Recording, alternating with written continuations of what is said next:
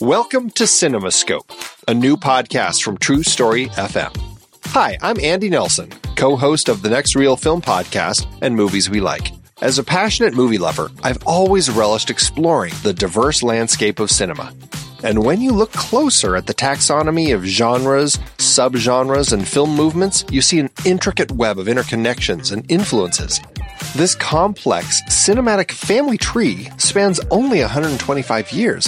So, how did styles as diverse as the French New Wave, New Queer Cinema, and Ozploitation emerge? What cultural, economic, and technological forces sculpted these styles? And what hidden threads unite them all as part of the same fantastic art form? Those questions sent me on a journey to explore each style and trace their impacts, all to better understand the bridges between different styles. And that led me here to CinemaScope. In each episode, I'll be exploring one particular genre, subgenre, or film movement in depth, inviting expert guests to help us all better understand what defines that style, how it came to be, and what branches it in turn influenced on this big cinematic family tree. For example, how did German Expressionism shape American film noir? What's the difference between westerns, spaghetti westerns, and Brazilian nordesterns? We'll examine the economic and socio political forces that birthed categories like blaxploitation, and we'll spotlight visionary films and directors key to the evolution of different styles.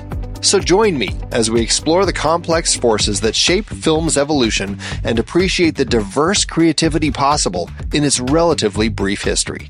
Let CinemaScope be your guide to understanding this art form we cherish how its genres blend, bounce off each other, and advance a rich tapestry of storytelling innovation. Together, we'll gain a deeper appreciation for this wondrous, shape shifting medium. Our journey begins soon. Be part of this adventure by subscribing to CinemaScope today.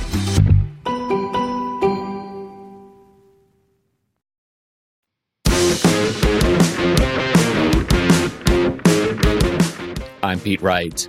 And I'm Andy Nelson. Welcome to the next reel. When the movie ends, our conversation begins. Back to the Future Part 2 is over. You're damn right you made a mistake. Do you remember the future?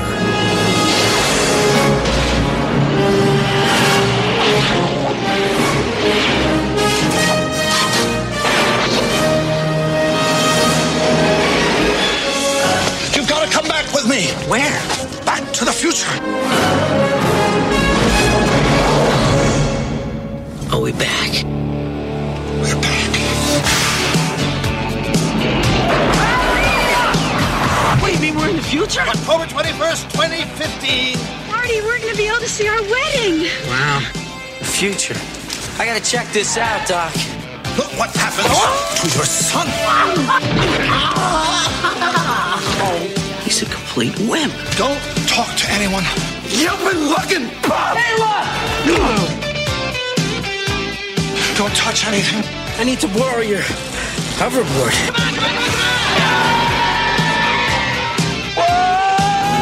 And try not to look at anything. I didn't invent the time machine to win at gambling. I can't lose. I invented the time machine to travel through time. Hey, Doc, I'm all for that. What's wrong with making a few bucks on the side? Is that too telling? Andy, was that line that I picked No, too telling funny. about how I felt about this movie? I think it. I think it works well. I think it works well. All right. Well, uh, here we are, Back to the Future Part Two, part of our Back to the Future series, uh, and on the Next Reel Film podcast, which is what you're listening to right now. Thank you for showing up. We're rolling in number two. I understand, as I understand it, they never really intended on making a part two or three when they were making part one, and yet here we stand with part two. Here we stand with uh, with part two. Uh, you know this, from my knowledge, was the first time that a filmmaker, a team, was basically given the opportunity to film two films back to back, like almost as one, to kind of create a cohesive story, right? Yeah, And uh, Yeah. it's the sort of thing that so rarely happens. Uh, it's it happened here, and then I, I mean, really, I think it was Lord of the Rings that really kind of uh, became the next thing where that uh, took place, and it's just it's not something that studios are are really excited about doing because you're really committing to. I, I guess the Matrix two and three those were filmed back to back, I believe, but but it is one of those things where a studio has to feel comfortable about the fact that it's going to be a success. And if, I mean, you know, if let's just take, for example, if the Golden Compass team had said, we're going to, you know, make this whole series of films, give us a whole bunch of money to do it. And then the first film came out and it was as bad as it was, they would have, you know, lost a bunch of money and then they would be, you know, sitting on these films like, well, what do we do? Should we just release them and see if we can make anything back? Or are we out all that extra huge chunk of money? And that's the challenge. And so, I, I, you know, I don't know. The story about this one, about kind of figuring out what they were going to do with with the with the story in order to properly expand it and turn it into a trilogy. I don't know how well it went. I feel like they had an idea where they wanted it to end and then we're trying to figure out what can we do in the middle to get us there. yeah, yeah. How can we make it a trilogy out of a out of a thing that was already over? And and so to the extent that eh, I mean clearly the end of the first movie indicates that there is more story to happen. Right? So Well, that's yeah, where yes, some yeah. of the conflict in my head exists because some of the stories I'm reading are, yeah, we wrote this movie and we thought this was going to be the end of it. But clearly at the time of production, they knew something more was coming. There's a to be continued. Yes. Right. Right. Which was designed, I don't know, in, in the in the scope of what people like Spielberg and Zemeckis and uh, you know, their kind of the Amblin entertainment like that, that sense of storytelling. When you end a film like Back to the Future with that, it just it seems like a fun way to kind of do it where it could have just been left as a fun cliffhanger, which honestly feels very much inspired by exactly the type of storytelling that uh, that Spielberg was doing with Lucas when they were doing the Raiders of the Lost Ark stories, and it was very much kind of like that, going back to those old serials, and it almost seemed like ending it that way was kind of giving it this spin of a uh, kind of that a, a, serial from the old days where it's it's you know will be or to be continued. It's like you know if they ever came back to it, uh, you know, it, it, it, I don't think it necessarily they needed to. The fact that it was a success, I suppose, spurred them on to say, "Yep, let's do it." Well, it is it, it is a strange conceit. We know that the second two movies were made back to back. We're starting. It feels like I I need to say I'm both watching this movie as part of uh, as part of the trilogy and also as part one of a duology, like of a pair of movies that came after Back to the Future, which I dearly loved. So um, let's see how it goes. Well, Back to the Future Part 2 was rated PG at the time of its release for some mild violence and profanity and uh, one frightening and intense scene. Huh. Can't even figure out what that scene would be. What is the most frightening and intense scene? Hanging an elderly man upside down for an extended period of time. What's funny about like the the the parents guide in IMDb is like they all they don't always give you the reasons when it's a PG film as to why. Yeah. But people come can come in and they can put in here, well, this is some violence that happens and it is mild or moderate or you know, intense or whatever.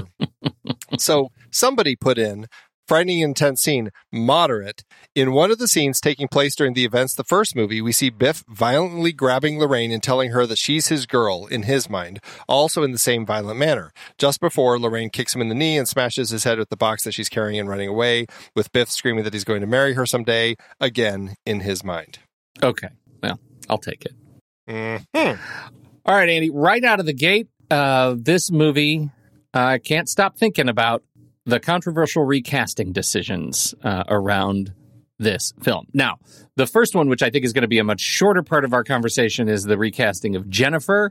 Uh, that the second and third movie, uh, we get Elisabeth Shue in the role of Jennifer, which means that they had to reshoot the last scene from uh, the first movie and give us Elisabeth Shue in that uh, in that role, which is essentially a shot for shot uh, likeness of the first film. So. Shot for shot but weirdly always feels uh stagey. Like Yeah. no matter what they're doing it always feels like they're never quite capturing the feel of the end of the first film because the end of the first film comes with momentum, right? It's like you're you've already had the experience. I think picking it up where they did was tricky, and and you know it's a choice. The fact that um, you know that the uh, Jennifer was recast, uh, you know, a- apparently was because of personal reasons. She had originally att- intended to be in the the other two movies and and jumped out of the franchise for personal reasons. I don't know the. Do you know any more about that? Her mother was diagnosed with cancer, and so she put her whole career on hold so that she could uh, focus on helping take care of her mom. I certainly would never grudge that, though she is missed, I think, in the in the second and, and third movies. And controversially, you know, the controversy is, oh my gosh, they had to go figure out they had written this part where at the end of the movie she's in the DeLorean. Uh, this is Gale and Zemeckis, and now they had to figure out how to reshoot all of that with the the new actress, uh, you know, with Elisabeth Shue to m- give us that consistency. Again, there are always choices, and they were sort of saddled with this one. I, I have no issues with Elisabeth Shue. I think she's a wonderful performer in her own right. If they if this was done by George Lucas, he would have just gone back to the first film and digitally replaced all of Claudia Wells with Elisabeth Shue as well. Yes. Which actually brings us to our second recasting. Well, hold on, hold on, real quick. I, I, Yeah. I- before we get to that, I just want to say one of the other weird things in the redoing of the end of the first film as to make it the beginning of this film. There's a weird pause that Doc Brown makes when uh, when Marty asks him what it what like because they find out that they're married, they find out all this stuff. They say, "What do we become a holes or something?" And in the in the new beginning here, he kind of pauses for a moment before he says, "No, no, you're fine," uh, which he didn't do in the first film, and it's just I don't know. It, it speaks to again just kind of that weirdness with the whole thing and the way it plays, where it just is like, why is he doing that? And I guess it's because they've they because of how they've had to you know write him as a character, you know specifically, but. I don't know. Again, it just it, the, the whole thing starts off feeling false, and it, it it's frustrating the way that this film begins. Yeah, false, and I think in the false in the spirit of the unreliable narrator to me. Like like we suddenly can't trust what Doc is doing as the as the vessel of the the one who has been in the future and now knows things that Marty and and um, Jennifer don't know, and we as an audience don't know. Yeah. Um, so okay, uh, that we get then we get to Crispin Glover, and in this opening sequence, we do have a shot of George McFly uh, standing in the in the doorway uh, with Lorraine, the old ones, uh, and th- so in that sequence. Uh, we have, I think that sequence is reshot or, or is using is reusing footage from episode one, right? Yeah, because it's just it was the shot of them looking out the door. I, I I think it's exactly the same shot from the first film. Yes. Right. But we have later in the film, we get Crispin Glover replaced uh, with Jeffrey Weissman, and Jeffrey Weissman is is wearing all kinds of prosthetics, and he's hung upside down, and he's do all these things to obscure the fact that Crispin Glover is not in the film. Uh, how for just at on the surface, how does it hit you that that this part was recast?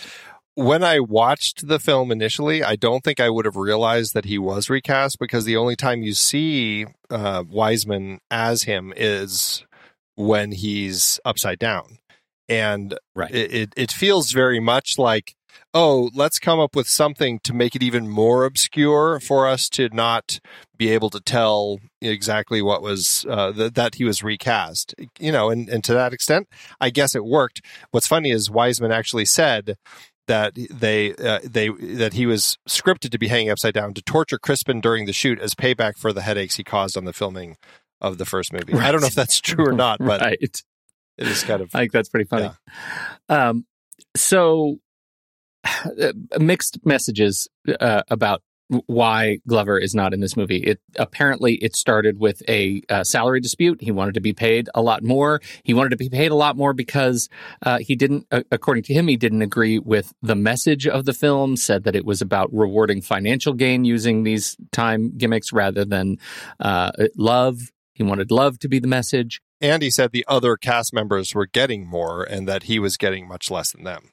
Right, right. And then he was out. But according to Bob Gale, they made all kinds of efforts to get him in the film, and to the point where, um, you know, his agents called them and said, "Crispin feels he made a mistake. He would like to have this conversation again. Yeah, come on back. Let's have the conversation." But the the money was just a non-starter, and so that's when things get a little bit a little bit dicey, potentially, depending on your perspective of these things. Gale goes back to uh, Universal, the team, I should say. The team goes back to Universal and says, you know, he's not going to be in this. What are we going to do? Um, we're we're going to uh, obscure his his part, but what if we recast him? Can we use old footage? Yes, and can we recast him and make him look as close to Crispin in the film as possible, as close to this other character as possible?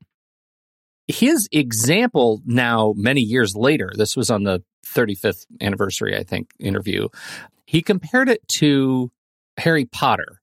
That when Richard Harris died, they recast Michael Gambon and made him look like Dumbledore as portrayed by Richard Harris. Does that example accurately reflect what is going on here to you? Uh, no, I think the example doesn't work uh, for several reasons. One, uh, it's a, an actor who died and obviously can't come back to complain about the fact that, you know, how dare you recast someone in my likeness. Uh, it's also based on a character from a book. And so it's like you're you're just filling somebody else to play that character. And and so I, I feel like in no way does it work uh, as a as an as a good example. I don't think so either. And, and Glover is uh, is angry, and he calls it theft. And at the time, when he saw what had happened to that character, the fact that they put Weissman in prosthetics to make him look like Glover, uh, and then he saw the performance and he saw some of the stills, he was angry, angry to the point that he's still very, very angry today with Bob Gale and holds a, a, a stiff grudge against Bob Gale.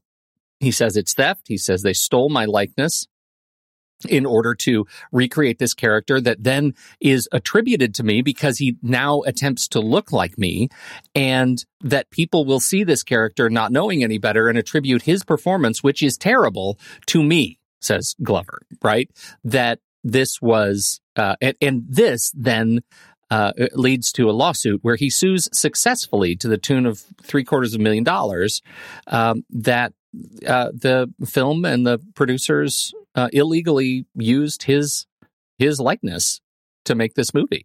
And what is interesting is uh, because of all of this, uh, the Screen Actors Guild actually has new um, elements in their agreements between actors and and uh, producers, saying that uh, that producers or that producers and actors are not allowed to do this to reproduce the likeness of other actors unless there's explicit permission in the contract. It says it has been considered a key case in personality rights for actors with increased increasing use of improved special effects and digital techniques in which actors may have agreed to appear in one part of a production but have their likenesses be used in another without their agreement. And so I think this is largely why now you have these studios coming up with these clauses saying, you know, you're going to be used in this film and once you do, we're going to own that likeness and everything about it so we can do whatever we want with it. And I think it's become a tool for big studios like Marvel and Disney to kind of grab onto this and say, we, once you're in our thing, we own that forever. And you know, I suppose a lot of actors who are appearing in these big franchises, you know, they they don't care as much, and I'm sure that they're getting compensated better than Glover did at the time. Um, but it is certainly a thing to be aware of as to how people can be used now and essentially have their likenesses owned for these things. So I can see both. I, I feel like I can see both sides. If I were in Glover's shoes, I, I think he, I, I would be angry. I would be frustrated because we were at a time that that was not explicitly set out. And also, I can totally see how the both SAG-AFTRA is looking to protect their their actors, their performers, and producers and studios from this kind of rift. And the the, the language uh, in the in these sort of governing agreements is is now very very clear on what you can and cannot do with likenesses, and uh, has led to a number of initiatives from SAG-AFTRA all under the banner of Protect My Image, uh, both in right to publicity uh, language and right to use in future creative productions language. So I think that's fascinating that that Crispin Glover's role is the one that that feels like the first domino to get pushed over, uh, and has led to so much uh, so much both consternation and litigation and and uh, conversation about these issues. I th- th- this movie I had not remembered that this movie was central to that discussion. I don't know if I yeah I don't I don't know if I knew it, but something else that I think is interesting that I don't I don't I can't say for sure because I don't see anything about this uh, as proof. But have you ever seen Back to the Future Part 2 or Back to the Pu- Future Part 3 sold individually? Or have you only ever seen them sold as part of a trilogy, as part of a set of three? Uh, because I was wondering, because every time I've I've looked at it or bought it, it was always like the Back to the Future trilogy. And I was wondering if that was part of this whole thing with Glover, where, and, again, it doesn't say, so I'm just completely speculating. But the fact that I and maybe you have. I just don't recall ever seeing Back to the Future Part Two or Three sold as separate items. Uh, it does make me wonder if there was this thing with Glover where they're like, let's just sell it as a trilogy. We'll market it all as you know um, either the trilogy or it's all you know the first film, but we're selling it as a trilogy, so they don't have to give him any residuals for it or something. That's really interesting because I, I well, I first I don't I don't know um, I, in terms of physical, but in digital, you can buy it separately. You can buy the separate entry. I'm looking oh, okay. at it in the yeah. iTunes store, the Apple TV store right now. Um, and so you can get that movie individually. So you can't, okay, into as a digital copy. Yeah. Yeah. Yeah. As a digital copy. But I don't know how, uh, in terms of, you know, physical media, if, if it's sold that way. Yeah. That's it. Right. That's an interesting theory. Yeah. Yeah. Who knows? Okay. Well, that's sort of the setup on getting these things made. And then we get to the movie itself. Boy, do we. What'd you think? This has never been my favorite of the trilogy. It's it still is fun to watch. There are elements that I enjoy, and and what I enjoy the most about it is the ambition that they clearly had in kind of coming up with a way to craft this story that involves the future, a revised version of the present, and the past again. Uh, so we're getting a much broader uh, kind of journey of time travel and really the repercussions of time travel. And, and so I enjoy the scope that Zemeckis and Gale crafted with their story. I just have so many issues with it that, uh, you know, as, as enjoyable as it can be, it just, I, I just always cringe as I watch this film because of so many things, so many things that I struggle with in the movie. Are these issues or are they quibbles? Oh no, they're issues. They're they're they're issues. full. Fl- they're fully blossomed, bloomed. Yeah, these quibbles issues. have have been watered and and taken care of, matured, and, and yeah, they've grown into full fledged issues. okay, that's really good to know because I, you know, I think I told you that I have always loved, loved this movie. Like when I was a kid and I saw it for the first time, I was entranced by it. And uh, watching it uh, again this weekend, I was less than entranced by it it hit me at just the right time uh, as a teenager and i saw this movie and i was just super into the future stuff and uh, interestingly on reading it it seems like the future stuff is the stuff that zemeckis and gale were less interested in but that was the stuff that really intrigued me and frankly the first time i saw that hoverboard that single convention in this movie made me just fall in love with it. I, I like i barely remembered anything else about the movie apart from that hoverboard and the park reveal like that whole park tour sequence that we talked about last week the the homage to to Back to the Future One with this the park reveal was awesome to me. I love it. I love it. Love it. Love it. I love it when filmmakers just play like this with so little substance behind it. They just had a blast. And and then the rest of the movie, you know, we get into sort of the rules of time travel and the almanac and the handling of of all these multiple characters and then then we get to have a different conversation. But I want to start with the stuff that jumped out at me in the park first because that's the, that's the love stuff, and then we can talk about everything else. One, that Gale said we knew we weren't going to have flying cars by the year 2015, but God, we had to have those in our movie, and I love those. I love the flying cars. I love the thirty nine thousand uh, Goldie uh, uh, hover car conversion for old cars. Uh, I love the composites. They have these landing ramps for for flying cars to come down into the into the park, and that those transitions were super fun. I love Jaws 19. Uh, eh, eh, you know, I I love the the hover or the 3D shark coming out and and biting him. Um, I love the. Uh, it's just awful stuff that you have you must have the hostage special when he goes into the into the diner and ron reagan and the ayatollah are fighting in, uh, to take his order. I love all of that. Uh, so the entire spectacle of the park just it, it tickles my brain. I'll stop talking now. What did you think of the park? Is it too much is that the thing that blossoms your issues well, w- when you say the park, you you mean when they they come down to Hill Valley off of the flying car the flying car freeway. Yeah, and they come The down they come down to So the square, the, the Universal uh, Town Square. Yep. In the future.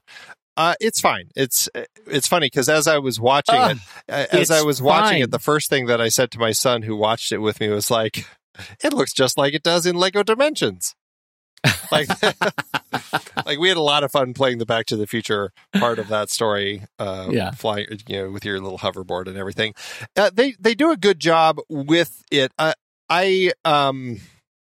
The future is where I find a lot of issues, and I know, uh, you know, they weren't trying to make a like a realistic, like what would real, what would 2015 really look like, and like you said, the whole flying car thing and stuff.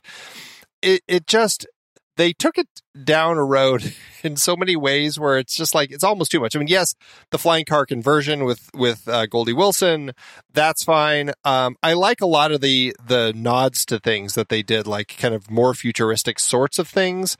Jaws 19 is uh, it's kind of okay. It, it's never been as exciting as I feel like it could have been, especially because if it's a Jaws movie and that's the shark you're getting, it just it looks really cheesy.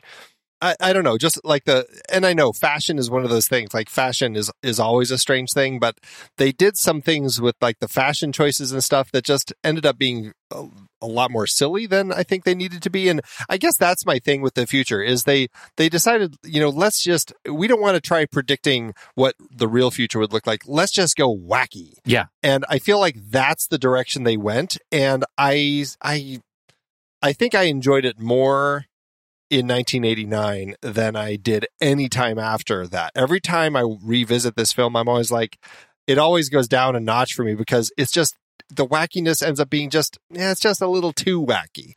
And so there are things that that I I, I really struggle with as I as I go through that. Uh, but there are elements I like, like uh, the way that they play with some of the things, like the two little kids, one of which I don't know if you caught Elijah Wood in in his early little role as one of the kids trying to get the video game to work. Yeah. Um, Using your hands, it's a baby toy. well, and that's and that was one of the things that I actually enjoyed. Like when you have that thing, and he's trying to show how cool he is, but then the, these kids are like, "Oh God, that's so dumb." That was cool. Like when the little girl, when he gives her back her hoverboard, like those callbacks that they did, and she's like, "Who? Why do I want that when I got this pit bull?" You know, and she's got Biff's Yeah. board. Like there were some fun, uh, fun ways that they were playing with some of the elements from the first film. Um, in this one, it just ended up being too goofy, though, and that that was my big, uh, my biggest struggle with showing up in in Hill Valley. Before we get to the characters, Okay. So then let's get to the characters. We have a we have a lot of them. Uh, and multiple versions of all of them. yeah. Should we start first with? Uh, I feel like as we as we get into the characters in the future, I think the first person we need to deal with is Jennifer and and the handling of Jennifer as we get to the future and and through the course of the film because that is one of my biggest problems with her is like let's just let's bring her to the future but let's just dismiss her because we don't really need her Yeah, it felt like like when you read Gale talk about how we don't we we had to write her into this script and it shoehorn and shoehorn her into this adventure we wanted to have because we put her in the car in the last movie. That's exactly what the movie feels like they're doing with her. Is trying to find a way to most efficiently write her out of the story. And that sucks. Like, Yeah. that sucks. That's like a failure of creativity, first of all, to make her a useful character. Oh, it was the worst. It's like let's bring her, Yeah. but then let's knock her out and dump her in an alley. And because Yeah. she's a girl and she's, you know, she's having hysterics and, you know, it's just the whole thing was so like, oh, it just, it was painful to watch then. It was painful to watch now. I, I do enjoy her when they bring her back to her house and like that whole thing of, of discovering like the, the, you know, we get to kind of a window in on their lives through her eyes. Um, but then they do the same thing when they go back to 1985 and it's the wrong 1985. They're like, she's just sleeping. We'll just lay her on the porch and she'll be fine. She'll wake up and think the whole thing was a dream. And, and I know I'm going way too far into the film now, but the way that they write that out with her and Einstein saying the whole thing will ripple across time and everything will be fixed Yeah. and they'll just wake up right back in their old time. I'm like, no wonder like the people in later time traveling movies say this movie is dumb. Like, well, that's not Yeah. like that makes no sense. And especially in a film Yeah, that just it- talked about all these different timelines. Like, well, now you've got this second timeline. It's like, well, they're going to stay. What in- they did was leave her in a crappy timeline, Right. is what they did. They forked it and screwed her over and the dog. yeah, uh, uh, especially because they have no sense that where they are is terrible. And this is one of my central problems with the movie that they are standing in a place which is covered in graffiti and I never noticed those bars on those windows there. Like those kinds of things didn't ring any bells to these characters. They were just tossed off as like sidelines. And I found that so troublesome. Like yeah. there is it, it, and it leads to i think that's the same sort of mentality in handling these these scenes writ large that lead to how ridiculous it is in the final action sequence when marty is trying to grab the the almanac back and has so many instances where he's running around the school or in the car on the hoverboard hanging off the side of the car where biff is not that dumb. Like he would have noticed Marty in every Marty pulls out the walkie-talkie and starts talking to Doc in the back seat of the car and Biff doesn't notice. Like what do they expect of us? It's ridiculous. It makes look- me so mad. He keeps looking at his radio like, what is this feedback? I'm like, oh. What's this going on? And he looks over his shoulder. I refuse to believe that Biff's peripheral vision is so bad that he wouldn't see a body lying down in the back seat of the car.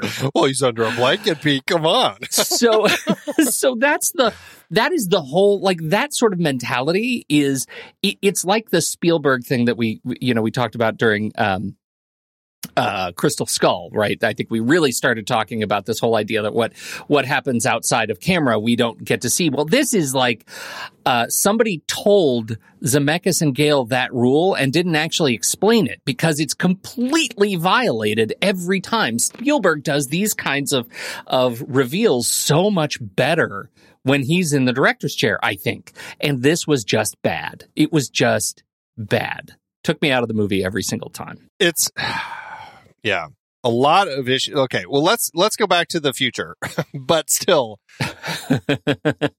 serious time travel issues in this film. Yeah. All right. yes future uh we we meet old biff and we meet his grandson griff and his gang Andy, how do brains work with time travel? so, 85 Biff, who is supposedly still washing cars, he's like the one true Biff at this point, right? the one true biff He's also the Biff who ages to 2015. Now he's really old, yes right?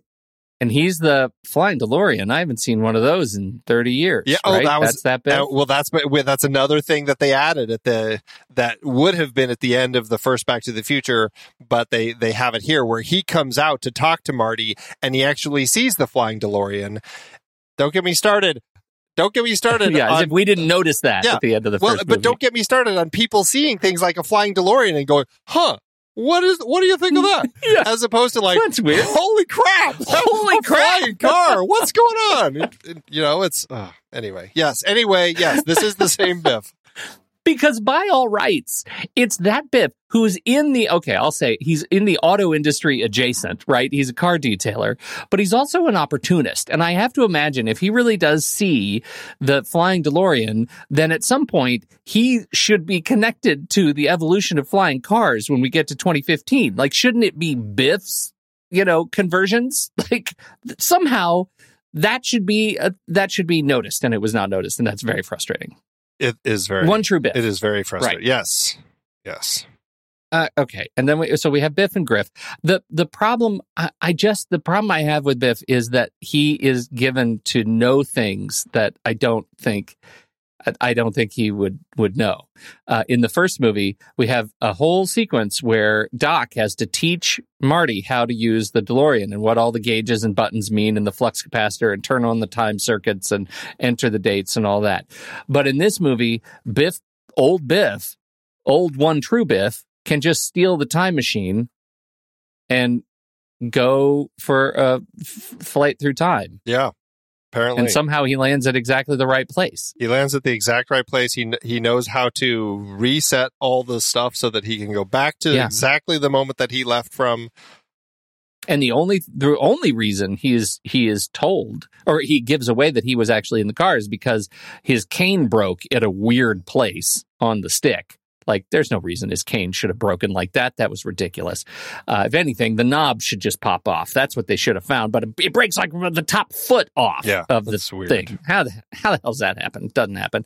And that's the only reason that he noticed that things were. Oh, and the receipt and the bag from the almanac that he's stolen. That's the whole convention. That he takes the almanac and he goes back and gives it to younger Biff in 1955, so that younger Biff can start. Yeah, himself to earlier one true Biff, so that he can. Uh, get real rich, and that creates the fork, fork in the timeline where he becomes Donald Trump. Yes. Right. All right. And he's also playing Griff in the future, which is his grandson. Uh, I don't know who he ended up marrying as Biff, but uh, they ended up having a kid named Griff. And again, this goes back to what I was saying about the future and, and the ridiculous, wacky version of the future they decided to create. I, I don't know what Zemeckis' direction was to both uh, Tom Wilson and Michael J. Fox about how he wanted them to play other characters in the future that were their younger, uh, their their uh, their offspring. But but Griff is so over the top that I can never ever buy him, along with his whole group. But it's not just him. Michael J. Fox, when he's playing Marty Jr. and when he's playing Marlene, it, it's well, mostly it's when he's playing Marty Jr. It's like they're so over the top. I'm like, I cannot buy these as real characters. They they are like really bad cartoon versions of characters. And it's like I guess that's what Zemeckis must have been going for for the future. It was like trying to turn it into a real life cartoon because that's the only thing that makes sense with any of these characters the way they are. Andy, I think you're underselling how bad all of the future characters are because when Lorraine and George come into the picture, Ugh. I am equally turned off. Did Lorraine Every- Exposition Baines? oh my God. So bad. Like, so bad what they did to these characters. And, and the, like, what do you think the direction is not just for the the performers to get through these these sequences but to the makeup artists who like i it, it was just it was awful and poor the the the whole character the treatment of lorraine across the timelines and the fork with the giant breastplate that she had to wear like it was it was just awful just to clarify, this isn't like a breastplate, like armor, like when you're wearing No. a breastplate. This is a literal breastplate that she was wearing. Yeah, to make very very large breasts and uh, low cut uh, dress, which I guess is in character for what they were going for. It- it but I just felt like it know. was not. It it didn't it didn't play. Uh, none of the makeup work played in in this movie. I, it was really. Uh, distracting uh, to the performances, which were I think were already struggling to get through material that was that was um, off for me.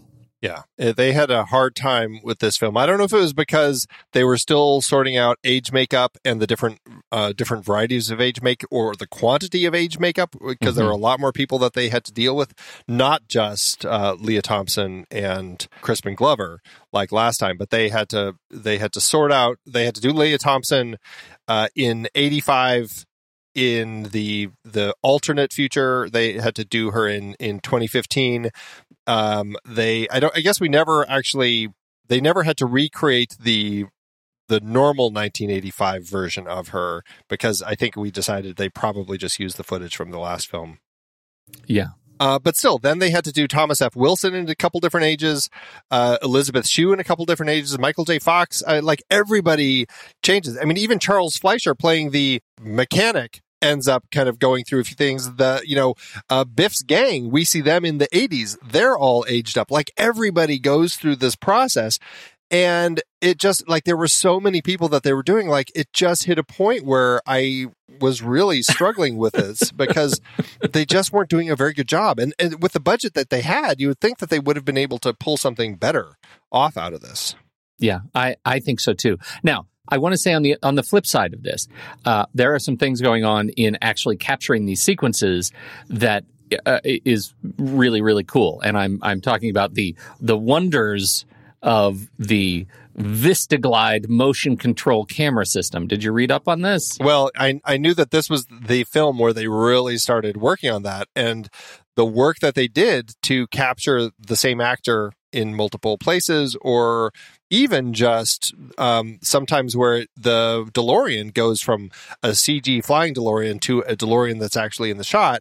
Um, like there were a lot of opportunities for them to do this, use that throughout the film, and it's uh, to great effect there were some sequences that were still used. This is very much the Jurassic Park like dinosaur uh, issue, right? Where some of the sequences are, you know, animatronics and some are CG. In this case, some of the shots are still traditional blue screen composites and some of the shots are using this VistaGlide motion control where they're using the computer control and the camera to actually capture sequences exactly the same multiple times so they can get actors doing the same thing. Shots of Biff and Griff Tannen with Thomas Wilson in the same scene, uh, shots of anytime with Marty and Marty, uh, Marty and Marty Martin uh, McFly Jr. Um, uh, the dinner scene that we're talking about, where uh, Fox is playing all uh, uh, Marty Martin Jr. and Marlene McFly, um, all the Jennifer Parker duo scenes, uh, both versions of Biff in '55. It, it, just a, a, lot of Enchantment Under the Sea stuff is is done with this with this tool because they have you know they have Fox on stage, they have him moving through the the scene as well and so it is uh, there is there is a lot of work that went in using this. And and this movie was a launchpad for a lot of these sort of motion control uh, tools. And i think that is another really cool thing about this movie that it, it, uh, yeah maybe the whole story wasn't that great but man the tech behind it to make it work is really really sweet. Yeah I always like the moment where I think it's when the DeLorean is flying down to land on the street in nineteen in the new night or the kind of crappy 1985, and you see it coming down, and there's like a tree or a light pole or something that the camera's passing. Yes, and you see it coming down, and it lands, and as we kind of uh, continue moving and past the light pole, it's it, it the DeLorean, we see the DeLorean land, and like on one side of the light pole, it's all the CG, and on the the other side, it's all the actual DeLorean, and you see it because. I mean, it makes it very smooth the way the whole thing works because you see this DeLorean coming down from the sky, landing on the ground, driving in front of Jennifer's house, and then Doc and Marty get out of it. It's like, wow, that was, you know, it looked like they just got out of a car that was flying. I mean, it's it's cool the way that worked. Yeah, I think it's really cool. I, and I do think that the, you know, handling, using this tool to handle some of the traditional split screen challenges, uh, I, I, think was, was also really, really neat. And, uh, you know, having the, the two, uh, Thomas Wilsons in the car at the same time in the convertible, I think, you know, there are sequences that are just seamless, that just look fantastic. So, um, I, I think that the handling of old, of 1955 young Biff, I, I actually find I like the character a little bit bit more here because we get more of his like his relationship screaming at his his grandmother. Who's also played by him. He was also played by him. Uh, it, it's like screen doors on a battleship like all of his little the the nuanced little stupid jokes that that he has. Like you know i i found that i found that fun. I I enjoy. Yeah, once we're out of the future, I I don't mind the the messed up 1985. Like it's it's fine. It it works. I mean, we haven't really talked about the fact that there is this level going through the first and second film of Hill Valley where like if you're looking in the background you're often seeing like is that like a, a porn shop or like what like there's there's always like weird shops that I'm like huh that's a strange little thing to throw into the back of like the first Back to the Future like Hill Valley like that trashy of a town um, but like in this film, when we when Marty Jr. comes home and he turns on like the six TVs on the screen, like one of them is advertising like um like it like what was it? It's like fake tits. It was. did you see that? It was I like do. You're right. You're right. It was, yeah, I um, remember that. like headlight. You could get like oh super inflatable tit headlight tit, and I'm like this, they're just awful. putting this like God like Yeah. uh, it just it, it i don't know i feel like there was this mentality with filmmakers in the 80s we get a- we get a lot of this with some of them where it's just like i don't know i feel like they were enjoying kind of like this crasser level of of what they could put into their stories. Is just kind of like some filler material that was just there. Like john landis we see that in all, all of his films it seems. And it just seems like Mhm. there's something there. It's just like yeah they're just like what are they saying about society or themselves that they're putting this into their kind of the backgrounds of their stories Well, I, I think that leads to a question about alt 1985, which is, you know, we get to this alternate 85 and end up on the doorstep of the, the principal's house. The school burned down. He, he's wearing his nightshirt and a bulletproof vest and a shotgun. Like it looks like rambo Th- This is he looks like Rambo. I mean, and and we get the whole alt 1985. Like Gale says quite specifically, when we made this movie and wrote this character for Biff in alt 1985, we were thinking about Donald Trump. Like we were absolutely that was the goal. And this alt 85 is full of guns and biker gangs, and it's like it is like the peak uh, sort of uh, liberal nightmare and that's that's what we get what do you think that they uh, you know is the is the message here like it's crazy Well, and it's it, it actually is kind of interesting because in the scope of Glover's complaints about the the story being all about money and everything uh, about how Marty just wants money, blah blah blah. I, I think that this is certainly an element showing you that that's not what the message of the film is. You know, like y- if you use this just to make it rich, and it, well, I mean, I guess it gets into the wrong hands, but regardless, it's like, uh, you know, absolute power corrupts absolutely. And if you're just making all this money, then it's it's gonna turn into, um, a you know, a, a much you know less savory. You'll turn into a much less savory version of yourself because of Right. of, of the way that you're abusing this. And so, you know, I, I, I don't know. It's it is interesting, and I I guess um, my biggest issue, uh, like I think it's a really interesting transition that we get with that time period. My biggest issue with it, going through the whole thing of Doc Brown's ripple theory that he has with time, is when Biff goes back in 2015 and gives that to himself. We should have had a ripple come through in 2015 where 2015 changes. You're right this is that that is where the central logic to write jennifer out of the story and their previously discussed time travel rules don't play well together inconsistent time travel rules Yeah, because uh, you're you're creating these lines, and it's just like, and then and then Biff, as soon as he gave himself that other thing, he would have like turned into like, I'm rich, I'm healthy, my back doesn't hurt anymore, whatever it is, and he would know, like, because we keep seeing like. They do this to us where they give us, look, I'm holding a newspaper. Doc Brown committed. Doc Brown honored. It just changed Yeah. in my hands to this new version of my future. Why does Biff not, as soon as he gives this this uh, almanac to his younger self, he should have suddenly like, oh, I feel great. I am rich now, and I am uh, the king of the world. Instead, he goes back to this uh, 85. He returns the DeLorean to exactly where and when it was supposed 20 to be. And he's now he's now having some sort of a heart attack. Like he's Yeah, in, in 2015, he comes back and he he gets out, and he's instantly like, you know, yeah, like it was too much for my frail body. yeah. Yeah. Right, right. Time travel. Even though he didn't know how to work the DeLorean. Troublesome. Troublesome um, stuff here. So So many issues. the whole idea of you know, like uh, of returning to your this is another one of those sort of repeating uh, riffs is uh, returning to your home um, and having the world uh, changed again the ripple he goes in and there's another is an african american family living in his house It's just like he was Robert Downey Jr. in the aughts. Wait a minute, what? Who's in my bed? that was that was good. That was a good a good call. uh, they- you know, they end up uh, riffing on some technology that's uh, that has played out. You know, FaceTime, wall sized TVs. Um, you know, lots of um, using your thumb to pay for stuff. You know, and open doors. You just got to and open doors. You just introduced another big issue with the film.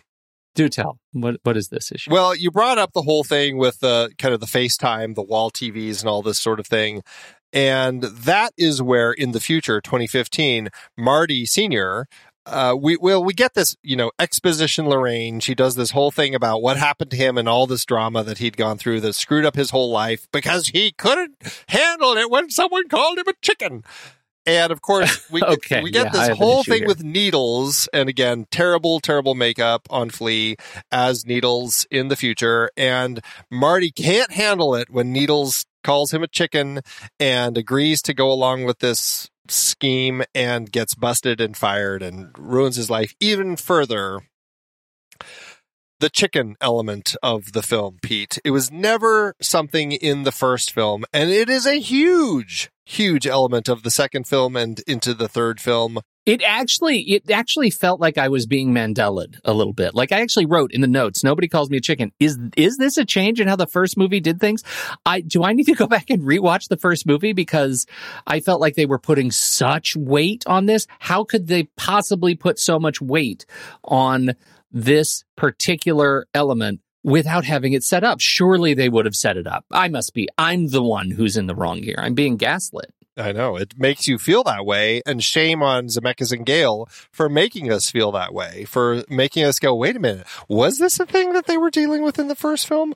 Why is this? Why is this this thing that is so emphasized every time that it ends up getting in the way. Ah. It, it ends up becoming an impediment to the narrative at the end. Like because he is such a moth to the chicken flame that he can't avoid it at every turn in the third act. Like he's he is drawn to to address it. Yeah, because we get it uh, when uh, I mean, I guess it first comes up when Flea, when Needles calls him a chicken, and he won't quit his job. Although we get a sense that that's actually what happened back in whatever uh, exposition Lorraine was talking about the fact that he got into the car accident Because that of Joey. broke his hand, and that was the whole thing that ruined his whole career. Blah blah blah. But that was the whole chicken thing too. Uh, and then, of course, we also get it later with Biff at the end, and Yeah. uh, and I guess I mean yes, Biff calls him a chicken in the first film, but never is it is it highlighted, emphasized, overemphasized the way it is in the second and third films when he gets called a chicken. But again, that then that they suddenly in the third film when it happens, it's kind of weirdly earned from the second film, right? When you talk about these movies being shot as a pair. Although it's been as long since I've seen this third film, so No, it's I'm interested in the third film. catching up with It's it. like he he grows past it. I don't know. It's just ridiculous. The whole thing was just it just feels so scripted, and that is Yeah, another issue with this film is how how it feels so designed to be setting us up for the third film. Marty's a great sh- sharpshooter. Look at how good he is playing this video game, shooting people in the old west. Yeah. We've got the whole bit with um uh when he's doing the um when he's watching or at some point they're watching uh, a fistful of dollars. That comes up and we get the whole setup of the uh, the thing that he's wearing. And what was the third there was another thing that shows up as a as a as a a nod to hey, we're setting something up for the old west. Oh, oh, Wild Dog Tannen. Oh, and then it's the yeah, it's the it's the Thank- history yeah. thing. Yeah, when he's when he shows up in 1985 and he's like, "Oh, Wild Dog Tan." Right. We have suddenly there's a History Channel show detailing uh, you know, uh Biff's history and I'm like, "Oh, geez. Like these these bits. It's just it was getting to be um so force-fed to say, "By the way, guess where we're going next time?" Yes. yes. Awful. Uh, I I didn't care for it. I didn't care for that level. Actually, you know what? Now I say awful, but I think that's overstating it. I think to uh, my watch of it, I didn't find it actually offensive in any way. It it just felt it, it just felt written, and I don't I don't think about it that hard. Well, that's and that's what I'm saying is it's not an offense necessarily, but in a film that has these issues, it just uh, when you have these things that feel written, it just ends up feeling like it's just another issue because so many of the things in this film feel written. And that's that's Yes. what I find most frustrating about this particular film is it just feels so written. It feels like we've got to get these pieces all all these different pieces have to get put into the right place so that we can end up getting to where we are. Like the the you know the guy at the end of the film. Oh, I can't believe you're actually here in the rain in the middle of the night. Uh, Oh, yeah, I know that. w- although I have to say that particular nod, I really liked. Like, you I really? really like when they use that over time. And he says, "Hey, we've been we've been waiting for." A lot of time. Western Union always delivers its letters. Like I thought that was funny. I can't. I actually am surprised you didn't like that. But here's the thing: like, if this was one of these things where this guy from 1885, or I guess it would have been, it, it was 70 years before. So yeah, 1885. If he had sent this letter, Western Union, uh, to deliver in 20 or in 1955 uh, to this dark corner on this street to Yeah. somebody standing there by the name of Marty McFly, like the whole thing. Don't you think that it, and if the whole office had a bet on it, don't you think the whole office would come out? Everybody's going to be there. It's going to be this big thing. They're all going to be there. All right. We're going to see if this thing, if they actually bought into the fact that this thing was going to really happen. The fact that it was one guy who totally can now come back and say whatever he wants to his team about, yeah, I totally won that bet. No one was there. oh, that's the problem that you have with it. I get it. I get it. Yeah, it's the fish. It's I- the fish. It's the It's fishing story. fish. They Yeah, set this whole thing up story. with the You're right. fishing story, and it just turns nonsense. well, I actually I enjoyed that. The problem I had with it is that the car was there the whole time. Like when you look at it, those headlights were not on, but there was a car parked in the distance on every one of those shots of Marty looking at the back end. Why did the guy wait until the flying DeLorean exploded to turn on his headlights and actually say something? I guess I like, should announce that's- like the, the instructions were specifically you're going to watch a flying car explode and the guy has nothing to say to that like no nor do the generations of western union employees from the 1800s have anything to say with what's a car and why would it be flying Uh, yeah. so I uh yeah, I struggle I struggle with that part of it, but I do like the idea that there was this letter because I like the I like it when they're able to use time for narrative beats. Like where I'm going to sit down and write a letter and eventually it's going to get to you, right? Eventually I'm going to travel through time by way of patience. Like, I know I'll be long dead by the time you get this letter, but when you read it, you will feel like I am still alive because I was just in that flying car and you're going to be able to do something about it, Yeah, right? yeah, yeah. Or you're going to feel like you can do it. And that was a good setup for the next movie. Like, I think that was awesome. I agree. I actually I like the setup. I like all of that sort of stuff. Like there are elements in it that I really enjoy. Yeah. There are just again, you get these things like this the Western Union guy showing up like and yes, I get it. In in context of what we're setting up here, I know I'm arguing far too much because it's it is like it is essentially this ca- this cartoon movie that we're watching that we set up in 2015. Like it is this goofy setup.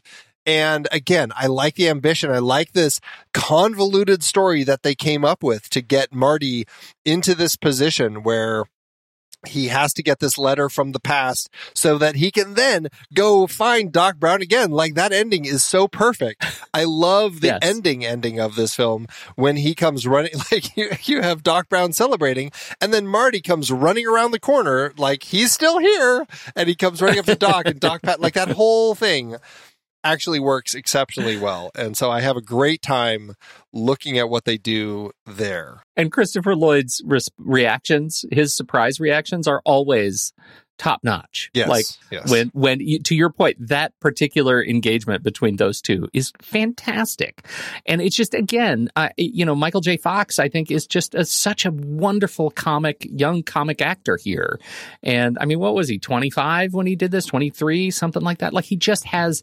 So I, I was uh, Lea Thompson. I was watching an interview with Lea Thompson, and she her comment about him. I, I think this was more in the context of the first movie when he was doing, you know, um, family ties during the day and this movie at night. Like, how did he do it? How did he do it? And her comment I thought was really astute that as a young man, he was like a, a coiled spring for comedy. Like he was so wired. He was, that was the perfect time in his life to deliver these kinds of comic performances.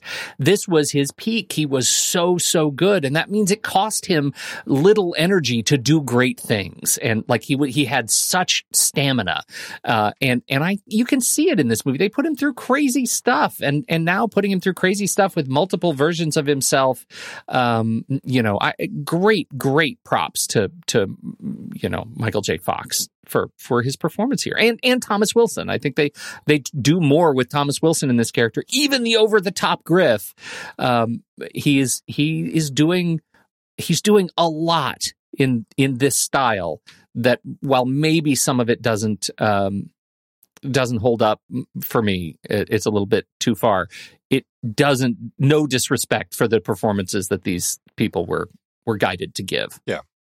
Well, and it, uh, you know, uh, Michael J. Fox was 27, 28, so it was later 20s when he was doing this.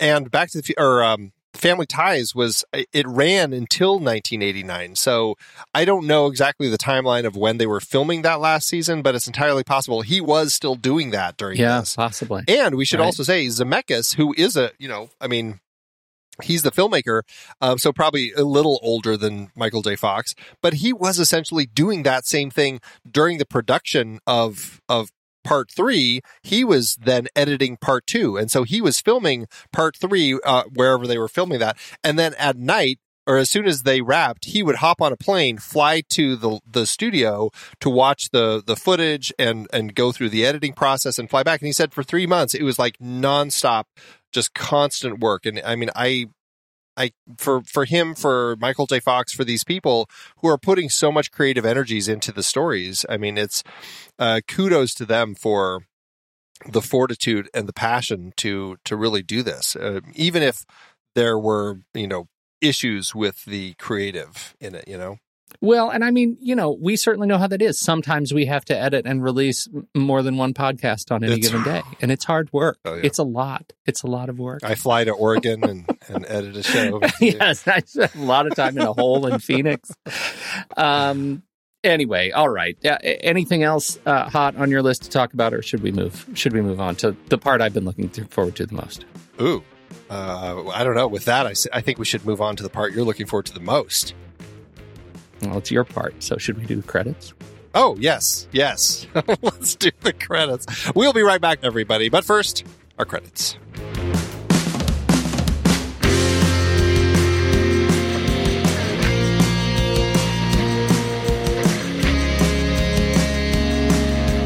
The next reel is a production of True Story FM, engineering by Andy Nelson, music by Midnight Noise, Oriole Novella, and Eli Catlin. Andy usually finds the stats for the awards and numbers at the-numbers.com, boxofficemojo.com, imdb.com, and wikipedia.org. Find the show at truestory.fm, and if your podcast app allows ratings and reviews, please consider doing that for our show.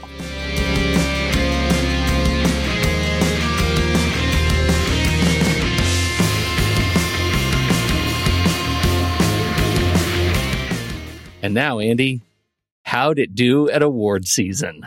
Considering it's a sequel, considering um, it's inferior to the first product, uh, it still did okay for itself. Nine wins with nine other nominations. It was nominated for an Oscar for best effects, uh, for visual effects, but lost to The Abyss, which I completely agree with. We've actually talked about all three films nominated for best visual effects now that were nominated this year The Abyss, Back to the Future Part 2, and The Adventures of Baron Munchausen. Outstanding. Look at us.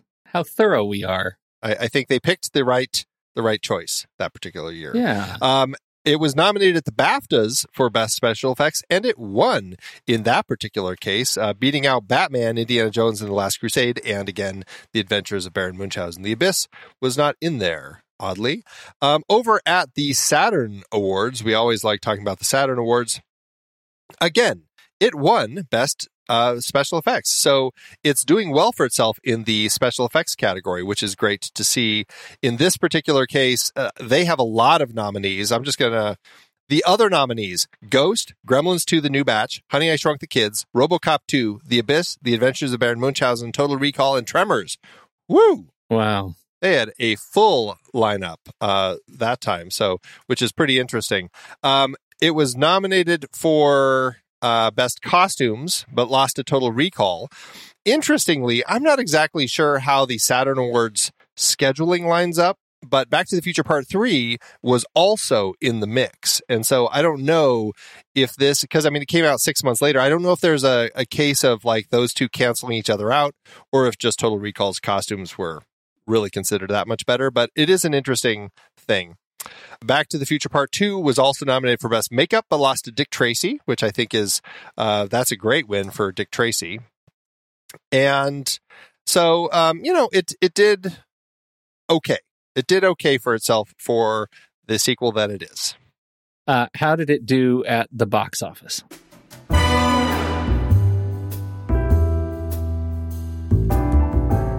Well, for Zemeckis' Return to the Future and the past and the present and the past and the present, uh, all those different things, uh, he did okay. His budget almost doubled from the first film, $40 million or 82.8 million in today's dollars. And I'm sure there were some savings in some capa- capacity, I guess, since they did shoot this back to back with part three. I'm not exactly sure how, since it was like such a drastic shift in the story for the third film, uh, but I'm sure they still found some uh, some savings of some sort.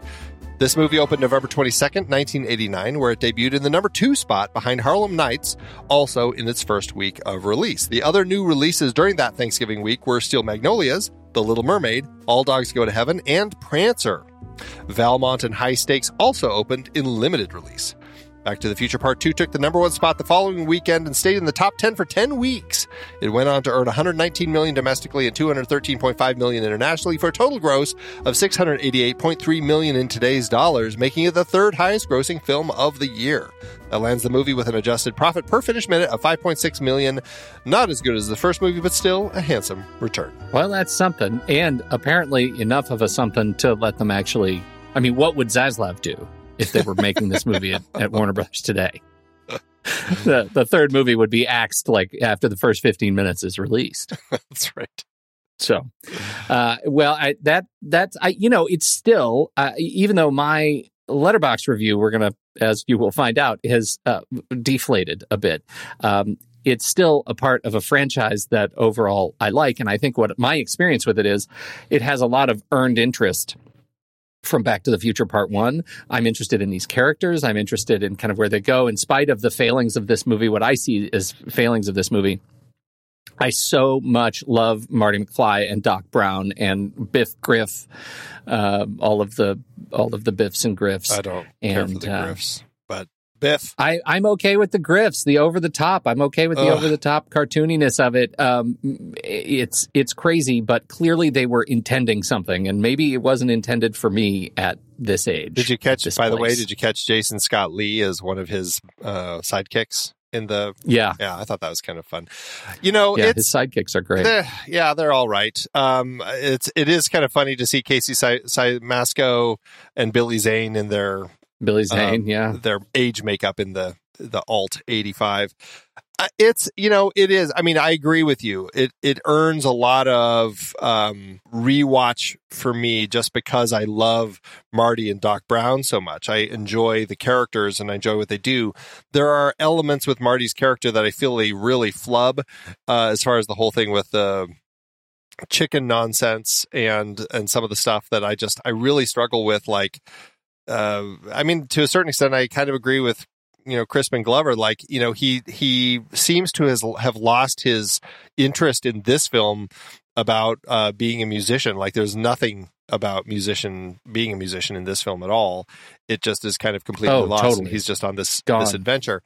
Um, but it's still it is a fun watch. I do have issues with it. What really ends up winning me over every time I watch it is once we get to 1955.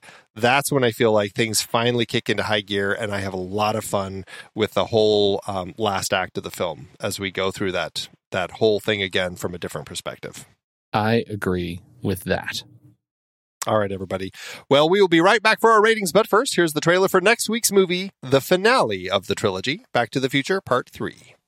From out of the west, in a cloud of dust, a thunder of hooves, and a mighty. Great Scott. I know, this is heavy. This summer, Marty and Doc go back one more time for their greatest adventure of all. Doc's living in the past, Don't cry, Lieutenant! but he's about to be history. What kind of a future do you call that? I'm going back to 1885 and I'm bringing you home. It's the last roundup. Come on, run! It's the final showdown Hey, lighten up, jerk. where Marty makes a name for himself. What's your name, dude? Eastwood. Clint Eastwood. What kind of stupid name is that? Doc meets his mate. This saved my life. Emmett Brown at your service. And Tannen meets his match. I'll hunt you and shoot you down like a duck. It's Dog Buford. Shoot him down like a dog. Michael J. Fox, Where'd you learn to shoot like that? 7 Eleven. Christopher Lloyd, There's a fella that can't hold his liquor. and Mary Steenburgen. I never ever met a man like you before. Gentlemen, excuse me, but my friend and I have to catch a train. This summer, Steven Spielberg and Robert Zemeckis invite you Come on, Marty! to the Rough Rider. Rip roaring, rootin' tootin', straight shooting, Just a hold up! It's a science experiment! rousing conclusion of Back to the Future. Let the festivities begin! Yeah! Yeah! Back to the Future, Part 3. We didn't say, Pete, that this movie kind of ends with the trailer for the third film. Yeah, that's a weird thing. That's a that was a very strange thing, but clearly building some excitement. I could have used a more simple, just leave it at to be continued or to be concluded, what whatever it was. I, I think honestly, it was because everybody knew it was such a marketing thing that they filmed these two films back to back that I think it made sense for them to throw something in there just to show what they've been doing. Well, I, it was it was cool, but I, it was a little bit unsubtle. uh, all right, uh, Letterbox, Andy. It's time to do our to log our friendly reviews over at the even friendlier Letterbox.com. And you, if you love Letterbox the way we do, you can get your own pro or patron ma- membership at Letterbox with the discount code NextReel, or just visit thenextreel.com slash letterboxd, and you'll get your twenty percent off. Removes ads, supports a great team of developers, and our favorite social network for movie lovers. Uh, Andy, what did you? Where, where did you land? I have to give this film a heart because I do enjoy watching the trilogy. And once I put Back to the Future on, I always kind of feel like, well, now I need to watch the other two. This is one of those trilogies Yep. where I feel like it is a trilogy and I want to kind of get to the conclusion. That being said, I struggle with so many aspects of this film. It's just, it, it is such a hard, there are so many things that are hard to get through in the first two thirds of the film. So I give it two stars, but it has a heart. Oof. Ooh, interesting. Yeah. I'm surprised there isn't a sneaky half star in there for you. No, Uh, I, well, I- I, will Honestly, I will there tell you- was before our conversation, and I dropped it. well, I when I went back in to review this movie uh, in Letterbox or to to update my log it to log it in Letterbox, um, it, it was review it was rated uh, five star and a heart, and clearly this was back in the day where I was just going through Letterbox and and rating a bunch of movies that I had seen. When I when you first got me to sign up. Oh, sure. Yeah. And I was just I was just five star hearting it because of I think the hoverboard and maybe Jaws. and like because that was the stuff I was really thinking about. But watching it this time, it it very much for me is a three star and a heart movie. So it dropped kind of significantly. But I'm with you. It's part of a trilogy and it's part of a trilogy that's right in the middle and doesn't have to be great. I think you like the third movie much more than my memory of it. I think I was I, I I'm really interested to see what happens when we talk about the third movie uh, because I remember very little of it. Very, very little of it. You, you may not remember this, but one of our speakeasy guests, when Sarah Trost came on to talk about Terminator 2, she said she had a hard time picking between her two favorite films, Terminator 2 or Back to the Future Part 3. That's telling. I like Sarah. It's a really fun film, Pete. I think I, I'm looking Okay. forward to revisiting it because um, just I don't Flying know. Train. I, I think there will be some fun Yes. conversations to be had. And Richard Dysart pops up. And Richard Dysart. Perfect. All right. Well, I'm looking forward to it. Uh, so there you go. All right. Remember, everybody, you can uh, see what we're working on over at uh, thenextreel.com. You can click on our merch button and you can see what we have for merch. Uh, you can join our membership. You can follow uh, our Discord button and join our Discord community, all that good stuff. Check it out. Uh, and, uh, in, and in the meantime, we would love to know what you think about this movie. Speaking of our Discord community, hop into the Show Talk channel. We will be talking this week about the movie. When the movie ends, Our conversation begins.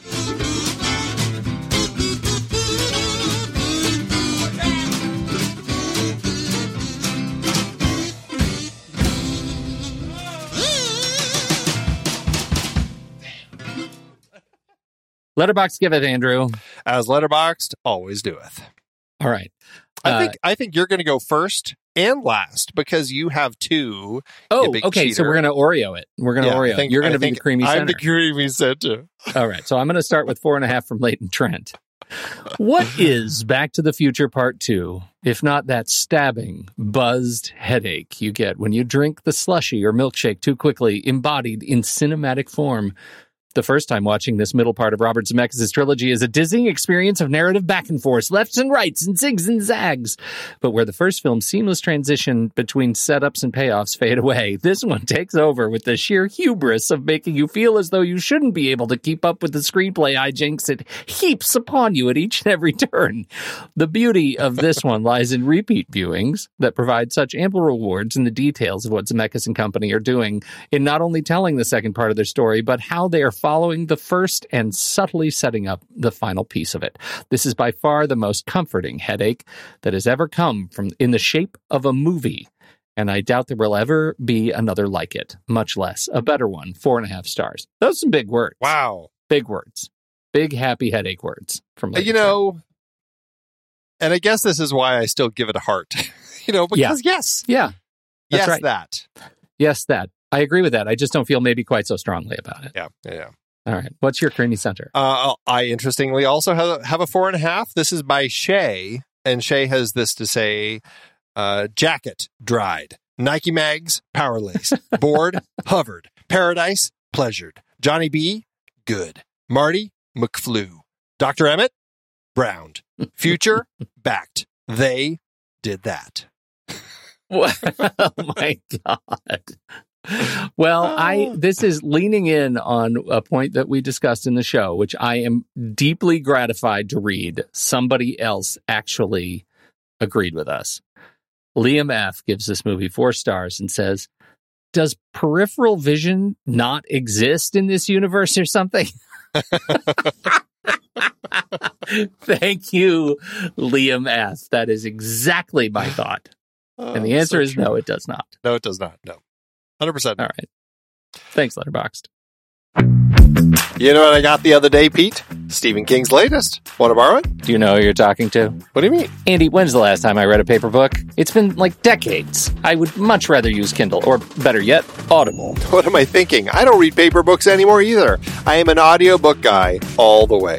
For those of you looking to listen to the books behind the films we talk about here on The Next Reel, get a free audiobook download and 30-day free trial at thenextreel.com slash Audible. It's the way to go. Season 12 was all about catching up on big franchises, some of which were based on books that are on Audible. Series like Twilight, with Twilight, Eclipse, New Moon, and Breaking Dawn, all on Audible. Our Trainspotting series has both Trainspotting and Porno, Welsh's follow up book that largely inspired T2 Trainspotting. We've got the three Lord of the Rings books. And our member bonus episodes, The Hustler and The Color of Money. So many great movies from so many great sources, and they're all on Audible. Producing this podcast is a lot of fun, but takes a lot of time.